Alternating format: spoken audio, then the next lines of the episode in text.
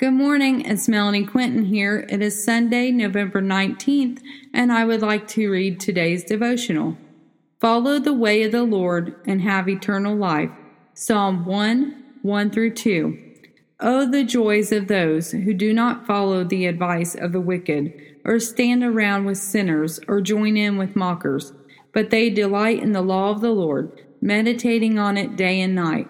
We have to guard our hearts, our minds, and our souls we can't choose to make the world and the Lord our master.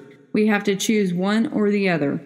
I will always choose the Lord over the world, for he is the only way to eternal life. The world will lead us down the broad path that can lead to destruction. Are you right with the Lord today, or have you been running the course of the broad path? Choose to serve the Lord and others. Do not choose to give energy to things that will destroy you or others. Meditate on the Lord's word day and night.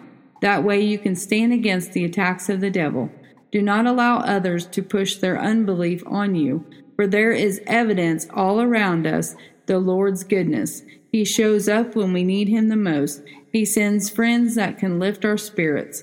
Reassess your lives. Are you giving generously to others, or are you withholding the need they have because of your judgment?